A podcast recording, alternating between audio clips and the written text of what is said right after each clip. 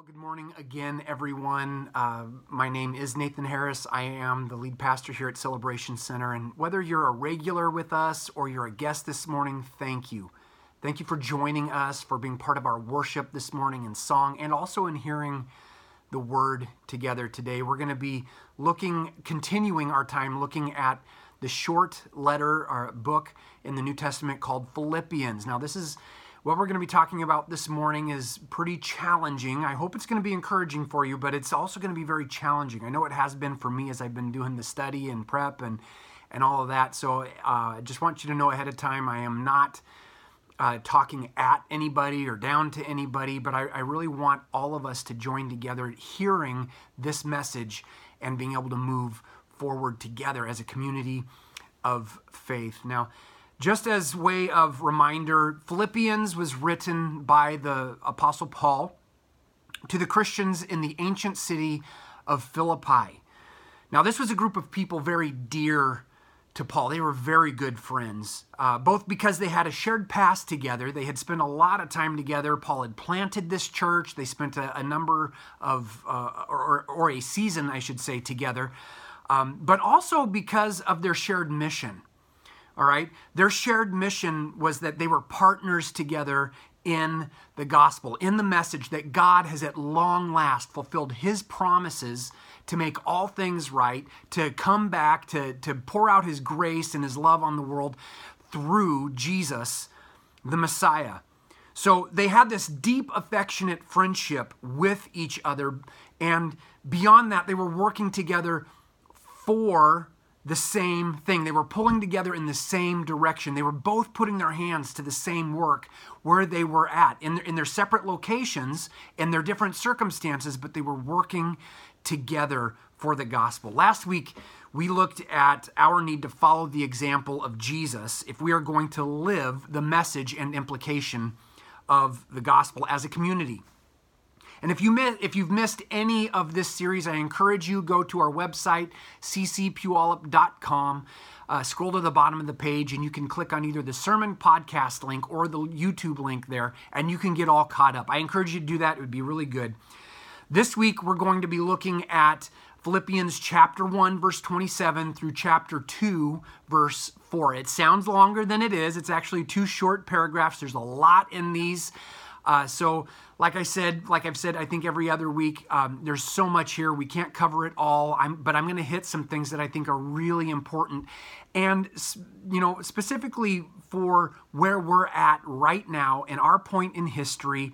Uh, as we are living, whether you're here with us in Puyallup or or maybe you're watching online um, from from somewhere else, uh, wherever you're at, this message this morning is for us. It speaks directly to our current situation. So I want to encourage you, open your Bibles or your Bible apps uh, to Philippians chapter 1, verse 27, and we're going to begin there. We're going to pick it up here. This is the Apostle Paul writing. He says this Whatever happens, conduct yourselves in a manner worthy of the gospel of Christ. Then, whether I come and see you or only hear about you in my absence, I will know that you stand firm in the one Spirit striving together as one for the faith of the gospel. Without being frightened in any way by those who oppose you. This is a sign to them that they will be destroyed, but that you will be saved, and that by God. For it has been granted to you on behalf of Christ not only to believe in him, but also to suffer for him since you are going through the same struggle you saw I had, and now hear that I still have. Chapter 2 Therefore, if you have any encouragement from being united with Christ, if any comfort from his love, if any common sharing in the Spirit, if any tenderness and compassion, then make my joy complete by being like minded, having the same love, being one in spirit and of one mind. Do nothing out of selfish ambition or vain conceit. Rather, in humility, value others above yourselves, not looking to your own interests, but each of you to the interests of others. you know, this uh, past Mother's Day weekend, just this last weekend was really nice. I know uh, we broke some uh, good uh, weather records here in Puyallup. Uh, it was very warm. My kids wanted to be outside a lot, and specifically, they wanted to play baseball. Um, they're missing being able to, to do that, and and so they wanted Daddy to go outside with them so that they could hit the ball. I'm supposed to pitch it to them, and and they are supposed to hit the ball. And just with I just as I did with my son Caleb when he was younger, I spent time instructing my daughter Abigail uh, in how to stand, hold the bat, and keep her eye on the ball. And by the end of the weekend, Abby was hitting the ball more often than not. It was a lot of fun. Uh, the way we had it set up was they would take turns, and their their turns were delineated by either five hits or three strikes, uh, whichever came first. And it was fun. They were enjoying uh, trading on and off with with this. They were cheering each other on. It was a lot of fun. You know, I think that game that I was playing with my kids is a pretty good picture of what Paul is doing in our passage this morning. As he sits in a prison cell, a long way away from the Philippians, he is coaching them. He's urging them on their stance and what attitude they need to take for the situation they find themselves in in their present at that time in history. But in this case, there's a lot more at stake than learning to hit a baseball. The very life of this faith community hangs in the balance and as one commentator put it, the problem is not schism. In other words, there's not this major uh, division in the church. Okay? Rather, there's posturing and bickering, there's selfish ambition, empty conceit, complaining, and arguing. In other words, they're all kind of after their own stuff for their own purposes. And he goes on and he says, At the stake, or excuse me, at stake is the gospel in Philippi. Christ Himself, if you will. You see, the Philippians, they're experiencing pressure from the outside world and its values, trying to tell them who they're supposed to be, what they're supposed to be like, the way that they're supposed to behave, what they should do, what they should believe. All of these things are coming in and trying to uh, uh, derail them from their life in Christ. But you see, they're not ready to stand firm through the trial because their house is not altogether in order. So Paul is urging them from the position of their friendship together to be unified and steadfast together for the sake of the gospel, for the sake of their witness together of Jesus Christ. You guys, we are currently in a situation where we need to hear these words for ourselves. We don't have to scroll very far down the Facebook posts to see the divide we are in. Unfortunately, I see it creeping in to the church as well. People with differing views about the current situation and how it's being dealt with are doubling down on their positions and engaging in the us versus them way that the world deals with problems. You're either for us or you're against us. If you're not for us, you are our enemy and you are going to be treated as an enemy. You guys, when we live this way, when we allow ourselves to be pulled in this direction, we are not living the love of God. We're not living the gospel of Jesus Christ. And we are being called right now into a different way of life. So I'm going to go right into this. I told you it's challenging this morning, and, and, and it's challenging for me. I have been challenged as I have done the study for this coming up. I've had to look at my own life and, and see some areas and some things some some attitudes that I've been having. So I want to invite you into this process to allow these words, to allow the word of God to speak to you this morning and to challenge you wherever you you are at. So number 1, to live the gospel, we must keep our eye on the ball. To live the gospel, we must keep our eye on the gospel or on the we must keep our eye on the ball, excuse me. Like my daughter has had to learn to keep her eye on the ball as she's learned to hit, we need to keep our focus as we live as citizens of heaven here and now. Specifically, this means that we need to be steadfast and unified together. I'm going to go back to chapter Philippians 1, uh, verses 27 through 30. I want to read through that, and as I read through it, I'm going to talk about it a little bit. Let's let's hear what Paul has to says say. Excuse me, verse 27. Whatever happens, he says.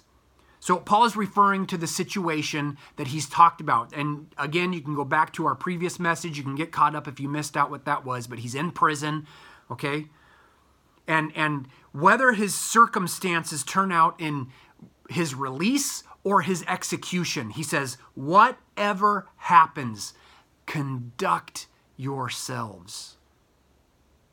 Now, he's talking about a way of life, but specifically, a really good way to translate this phrase, conduct yourselves, would be live as citizens. Remember, Paul is addressing this church in Philippi as a colony, as people who belong to, to, uh, to heaven, to God, as part of God's family, that they are called as this colony to live the life of God wherever they are at. And so he's, he's calling on their citizenship as part of God's family, saying, Conduct yourselves, live your life as citizens in a manner worthy of the gospel. What is this manner worthy of the gospel of Christ? Well, he talked about it all the way back in chapter 1, verses 9 through 11 when he was praying for them. He said, Listen, this is my prayer for you that your love would continue to grow more and more, and that they would continue to mature by growing in the knowledge and understanding of how it is God wants them to live, how he wants them to behave, how he wants them to, to live out life. In other words, you guys, the, the bickering, the vain conceit, the selfish ambition are all out of keeping with their citizenship with their belonging to God. Live your lives, conduct yourselves, live as citizens in a manner worthy of the gospel of Jesus Christ. Then, whether I come to you and see you or only hear about you in my absence, I will know that you stand firm in the one Spirit. As one commentator put it, Paul's point is that their being one in Christ is the direct result of the Spirit's presence in their individual and their community life. You see, the, the Spirit is the source of their unity, and they've all been given the Spirit. They've all been given the Spirit. We have also been given the Spirit, you guys. Paul goes on, striving together as one in the faith of the gospel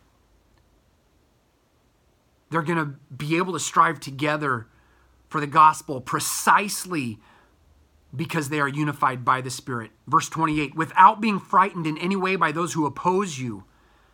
In other words, by living this way, they're going to gain courage for their present situation. This, Paul says, is a sign to them that they will be destroyed, but that you will be saved, and that by God.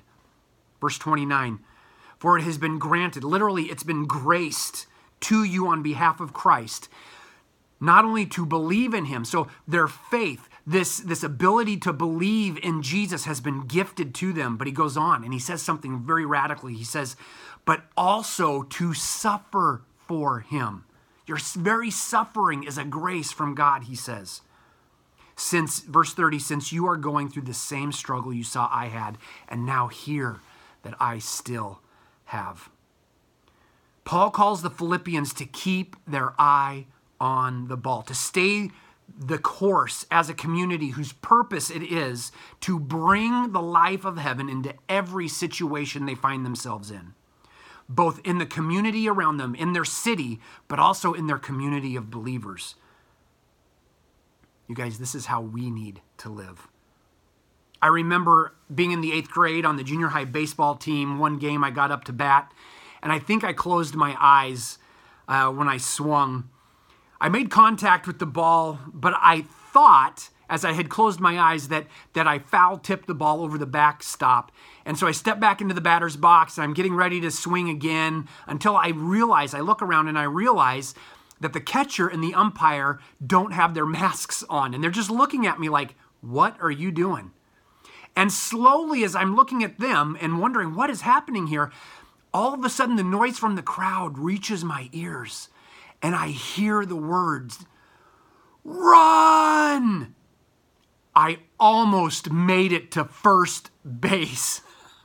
I had taken my eye off the ball. I didn't realize where I was at in the game, and I, I still almost made it to first base. You guys, when we don't keep our eye on the ball, when we don't live as citizens of heaven together, bringing the life of heaven to our community and to this body of believers, we won't accomplish the purpose God has for us. We can't. We can't do it.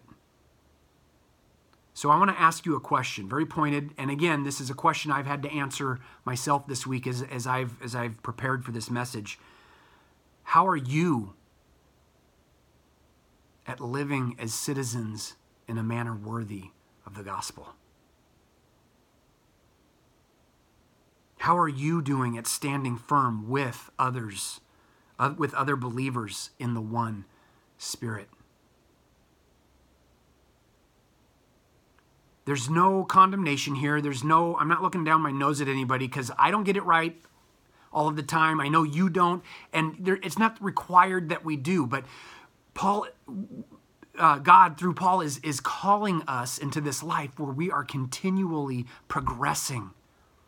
And we do that through the Spirit. God, the good news, you guys, is that we don't have to do it on our own. God gives us His very Spirit, the very his presence and power to be able to accomplish this. The question is are we leaning into that? Are we keeping our eyes on the prize, so to speak? Are we moving forward in this way? To live the gospel, we have to keep our eyes on the ball. Number two, to live the gospel, we must commit to each other. To live the gospel, we must commit to each other. Have you ever not been able to count on somebody? Yeah, you know what I'm talking about? You've experienced them letting you down. I remember one time I was doing some premarital counseling with a couple. I wasn't doing their wedding, but they came to me for counseling uh, to get some uh, keys for marriage and, and tools and being able to work out relationship stuff and, and all of that. They were excited to get married, or, or at least I, I thought that they were as I was going into this. But as we as I did the premarital sessions with them, it, it became very clear that the groom to be was not all in with his bride. You see, he didn't want to combine finances with her. He had been listening to a bunch of guys at his work talk about their horror stories and their divorces and listening to their advice. And out of that, he was very suspicious of his bride. He didn't want to combine finances, he wanted to keep some stuff back for himself in the event that he needed it later on down the road. You see, he was acting out of fear and self preservation. He was not all in with his bride. To live the gospel, we must commit to each other. And the way we commit to each other is by going all in with each other through a life of humility. I'm going to go to Philippians 2, verses 1 through 4. Again, I'm going to read it and, and talk about it as we go along. Verse 1, Paul says, Therefore. So, in other words, Paul is talking, what he's going to say next is pulled directly out of what he has just said about keeping their eye on the ball, so to speak, as, as living as citizens in a manner worthy of the gospel. He says, Therefore, if you have any encouragement he's going to he's going to do a number of if statements here. And this isn't like well you don't have to do this if you haven't experienced it. The idea here is that they have experienced it and he's simply reminding them that they have experienced it. These are rhetorical statements where he says hey remember this? Yeah. Now i'm going to tell you something that you need to do in light of these things. He says if you have any encouragement or consolation, specifically in suffering, from being united with Christ. If any comfort from his love, if you've experienced God's love, what he has done for you as individuals, but also as a community, if any comfort from his love, he says, if any common sharing in the Spirit, if, if, if you are together as one in the Spirit of God, as God has already given you His Spirit, that, that's the idea here. If any tenderness and compassion, if, you, if in other words, if you have experienced God's tenderness and compassion for you, Verse 2, then make my joy complete. You see, as, as a pastor, Paul's concern is for the well being of his friends, and he wants to see them grow and flourish. So his joy is bound up with their becoming mature. So he says, make my joy complete by being like minded. In other words, having the same disposition toward one another. He goes on, having the same love, the same love they've experienced from God, now turn it around and direct it toward one another. Be conduits of God's love, he says. He goes on, being one in spirit and of one mind. In other words, wrap your whole being about this. Every part of you, the, the, physical, the immaterial, your thoughts, your attitudes, your actions, everything about you is wrapped up in being for each other. Verse 3 Do nothing out of selfish ambition or vain conceit, rather, in humility. Value others above yourselves, not looking to your own interests, but each of you to the interests of others. Paul is calling the Philippians away from self preservation of any kind and into a life that serves others by laying life down for them. To live the gospel, they must commit to each other as they have been on the receiving end of God's commitment to them as individuals and as a community. This is the life you and I are called to. But how do we do it? How do we live this? I mean, I don't know about you, but I think this is pretty challenging. And I can't just pull myself up by my own bootstraps and do it. You guys, to live the humble life Paul is talking about in this paragraph, we need to go all in with, e- with each other by thinking of others. You know, sometimes I'm forgetful. I I, I, lose sight of some things that I need to get done. I, I lose sight of the, the needs and the wants of, of, of people around me. I've done that with my family. I'm not proud of it. I'm confessing it. True confessions here. Um, you know, so I'm human right alongside all of you. But I was struck this past week with the realization that the times I forget and overlook people is because I'm not thinking about them oh, I might be thinking about them, but it's in terms of what they're thinking about me. So, really, a lot of times in my forgetfulness, my, the action that I'm taking on their behalf is more about me trying to preserve me in front of them, trying to look good in front of them, and trying to bolster what they think about me. And so, in, in those moments, I'm being selfish. I'm not thinking about them how about you? Do you ever think more about what others are thinking about you than you are about spending time putting yourself in their shoes, thinking about them? Do you ever spend time thinking about preserving yourself more than you do about giving away what you do have for the sake of someone else? In this paragraph we just looked at, Paul is clear that living the gospel is directly tied to giving away what we have for the sake of others around us. And in order to do that, we've got to put ourselves in their shoes. Because when we do that, we are living the full life of love, the comfort and unity we've received from the God who has radically loved us. To live the life of the gospel, we must commit to each other through humility, serving each other as we have been loved and served. And it starts by thinking about others, by putting ourselves in their shoes.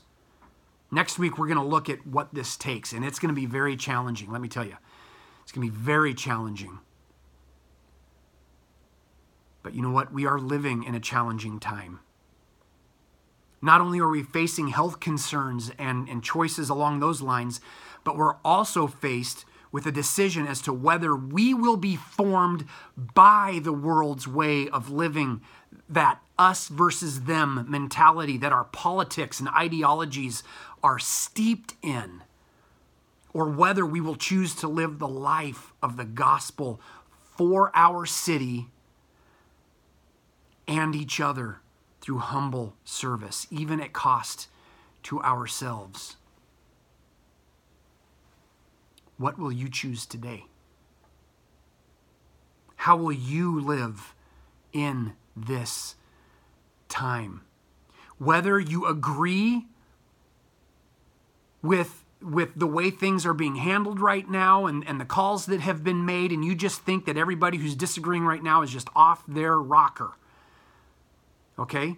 Are you going to love and pray for and honor them as human beings created in the image of God through praying for them, maybe offering a word of encouragement to them, maybe even forgiving them? Or whether you disagree with everything that's uh, with the with the situation and how it's being handled, and and and you think that those in charge are are off their rockers. Are you going to go the way of the world and the us versus them mentality, or are you going to honor them as God's creation? Are you going to honor them for their position because you guys, frankly, were told to do that? That's actually part of our witness of the gospel is, is and how we honor God is that we honor them through praying for them, offering words of encouragement, not casting dispersions at them. What will we choose today? How are we going to live this out? That's our challenge. One of the ways we can begin to do this is by praying with and for each other. And so, to that end, I want to invite you all Wednesday, May 27th. You heard it in the announcements already this morning. But we are going to have a church prayer meeting. We're going to do a, it's about an hour long. It's Wednesday night, 7 p.m., 7 to 8 p.m. We're going to have a time where uh, there's probably going to, we haven't planned it all out yet, uh, but I'm thinking there's going to be maybe a song or two together. We're going to do, um, uh, we're going to do a little word of encouragement, and then there's going to be some guided prayer where a, a few different people are going to lead us through prayer in some specific areas. And, and this is a way for us to be able to stand firm together with and for each other in the one Spirit, to live our citizenship in a manner worthy of the gospel. So I want to invite you, put it on your calendar, make time, be there. Um, and it's going to be live. We're gonna, it's going to be through Zoom. We're going to do it through Zoom, so it's going to be a live thing, and we're going to participate with each other that way. And there will be more details coming for that in the link provided. But you guys, I, I, this is important for us right now to live this way because there's a world watching, and we've got needs directly in our own community that need to be met, and and we can only meet those as we are living as citizens in a manner worthy of the gospel. Let me pray for us. Jesus, thank you so much that you give us your grace that you are with us, that you are for us, that you don't require us to live up to a certain level or pedigree or uh, to belong to a certain circle uh, of influence or have a certain level of power or anything else. You simply love us because that's who you are. Help us to love. Help us to live as citizens in a manner worthy of the gospel through a life of humble service to those around us, to, to those who are more like us and to those who are very different from us. I ask that you would empower us by your Spirit to do that. Help us to live this way, to live up to the challenge in front of us right now. By digging in deep, by doubling down, not in our positions, not in protecting ourselves, but in love. Love for you and love for those around us. Maybe you're watching or you're listening and you haven't yet begun your life as a Christ follower, but you want to be in on the grace that God has. I'm going to say a prayer, just make it your own. God, here I am. I want to be part of your people. I want to be a citizen of heaven. I want to be part of your family. Make me that. I give you my life, all of it, all of the glories, all of the shame, all of the triumphs, all of the tragedies, and everything in between. I give it all to you. I am yours. Father, for anyone who made that commitment to you, I pray that you would give them your spirit right now that they would experience your actual presence and power in their lives, that they would be encouraged, that they would be overjoyed because of your presence with them in this moment, and that you would build them up as they progress forward in this new life. And again, God, for all of us, help us to be encouragers as we have been encouraged. We love you and we thank you for your grace and your goodness in Jesus' name. Amen. Well, you guys, thanks for joining us today. Um, I hope that you get to be with us next week. We are going to be talking, it's going to be more challenging. It's going to be uh, something very deep that Paul's calling us into, um, uh, that God is calling us into through the words of the Apostle Paul. So I encourage you, um, read ahead uh, read on into chapter two, get familiar with it, and uh, and come back next week and join with us. All right. Have a great week, you guys. I look forward to talking to you later.